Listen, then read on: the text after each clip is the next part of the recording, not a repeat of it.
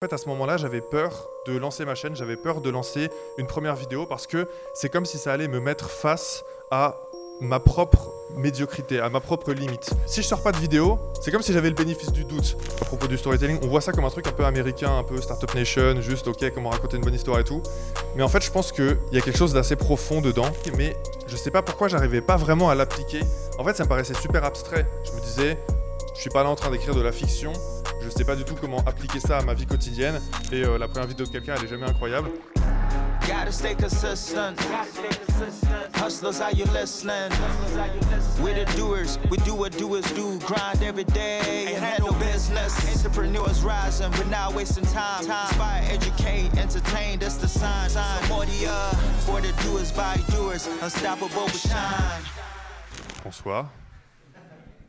C'est un plaisir d'être là ce soir avec vous. Euh, bon, je vous préviens, vous êtes tous tombés dans mon piège. Euh, vous croyez que ce soir, on va apprendre euh, comment, comment percer sur YouTube. En fait, on va parler de storytelling pendant 40 minutes et de narration, de comment raconter une bonne histoire. Mais promis, à la fin, vous aurez appris comment raconter une meilleure histoire sur YouTube et ça vous sera utile si vous voulez faire du contenu sur les réseaux ou même plus largement. Donc l'histoire commence il y a à peu près 4 ans.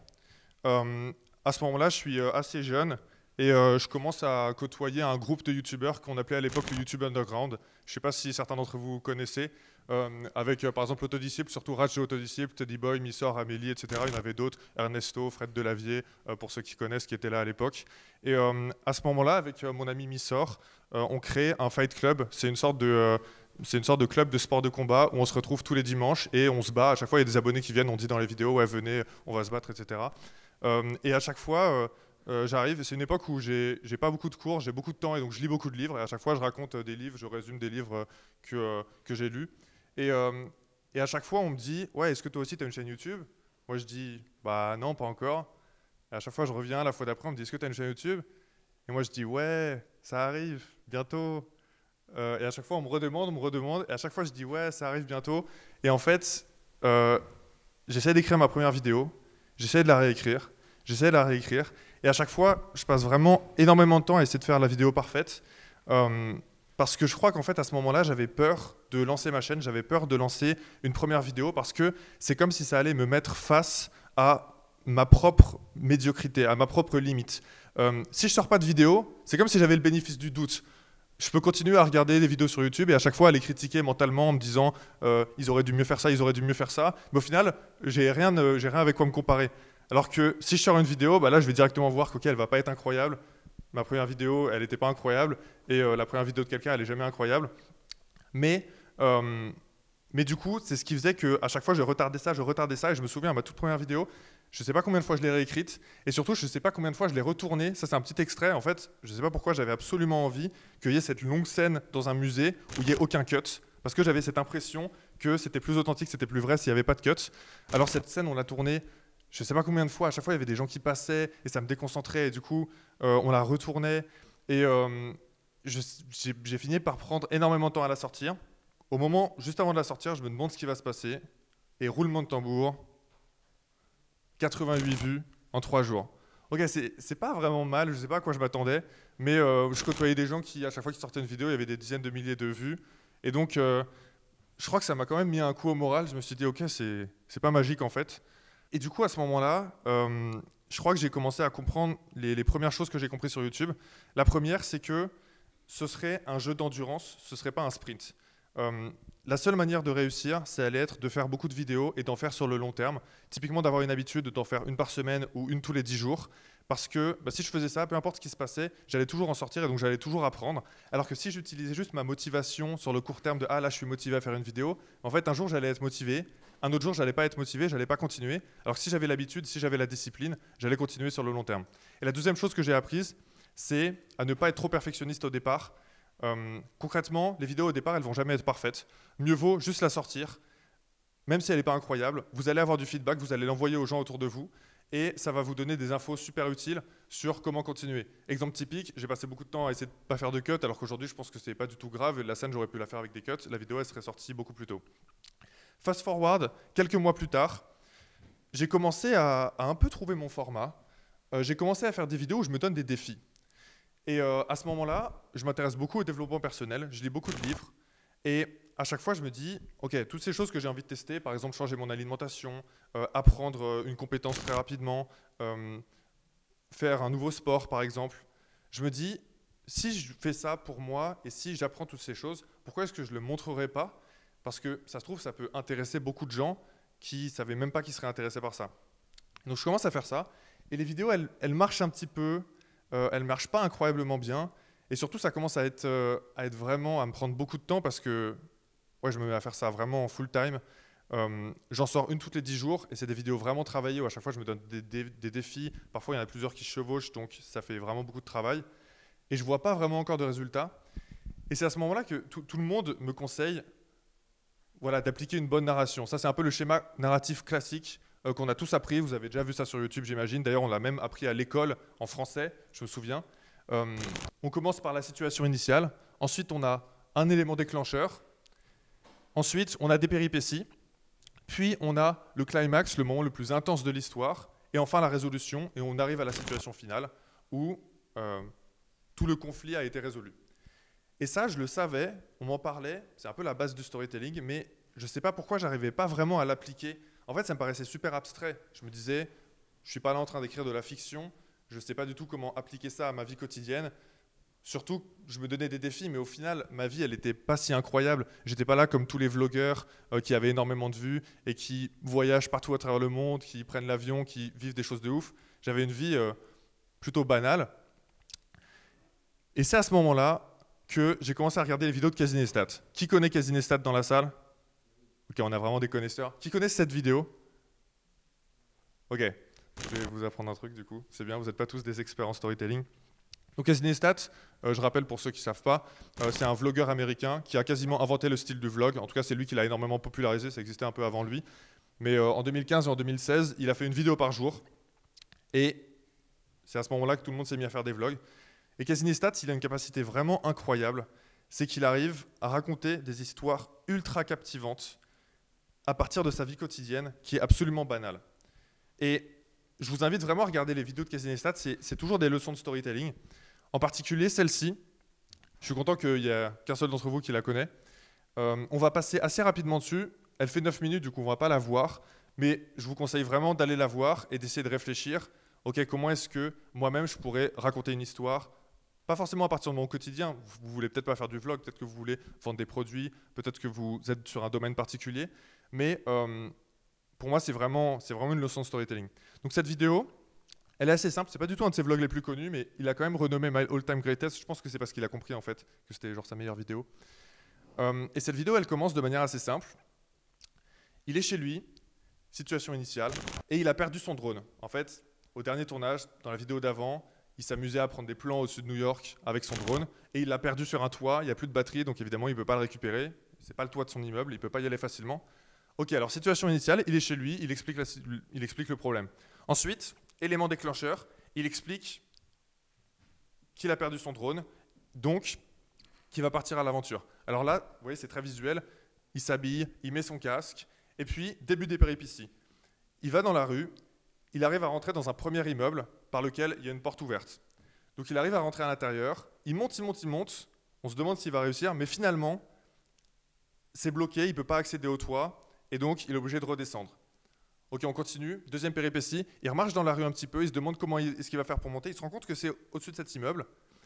Il arrive à monter dans un autre immeuble en passant par un magasin, et là, il se rend compte que il peut voir son drone, son drone il est 30 mètres plus bas, mais il n'est pas dans le bon immeuble, il est dans un immeuble qui est juste à côté, et donc en fait, il pourra jamais accéder au bon drone, parce qu'en fait, son drone, sur le bon toit du coup, il est euh, au-dessus d'un immeuble par lequel il pourra jamais rentrer parce que c'est un quartier résidentiel et que c'est très bien protégé. Alors il se dit, ok, comment est-ce que je vais faire? J'ai qu'une seule solution.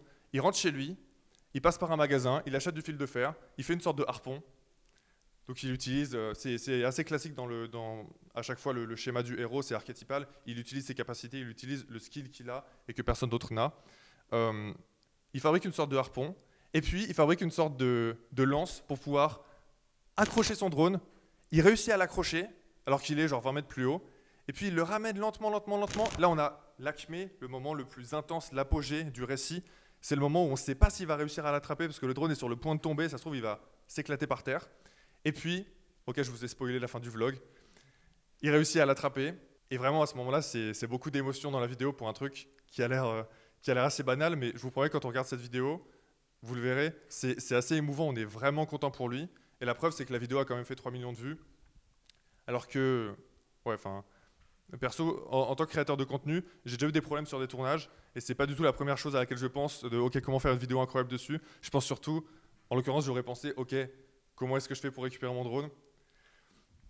Du coup, euh, cette vidéo pour moi, et même les autres vidéos de Casinestat, ça a été un peu un élément déclencheur parce que je me suis rendu compte qu'en fait, le, storytelling, le fait d'appliquer une très bonne narration dans laquelle on voit l'avancée du personnage principal et on voit qu'est-ce qu'il apprend, on voit les difficultés, c'était absolument possible euh, que je le montre en fait dans ma vie quotidienne et c'était absolument possible que je le montre euh, dans tous les défis que je me donnais. Mais simplement, il y avait deux choses que je devais changer. Encore une fois, j'ai appris deux choses à ce moment-là. La première, c'est que je ne pouvais pas juste faire comme je faisais avant, de résumer a posteriori tous mes défis.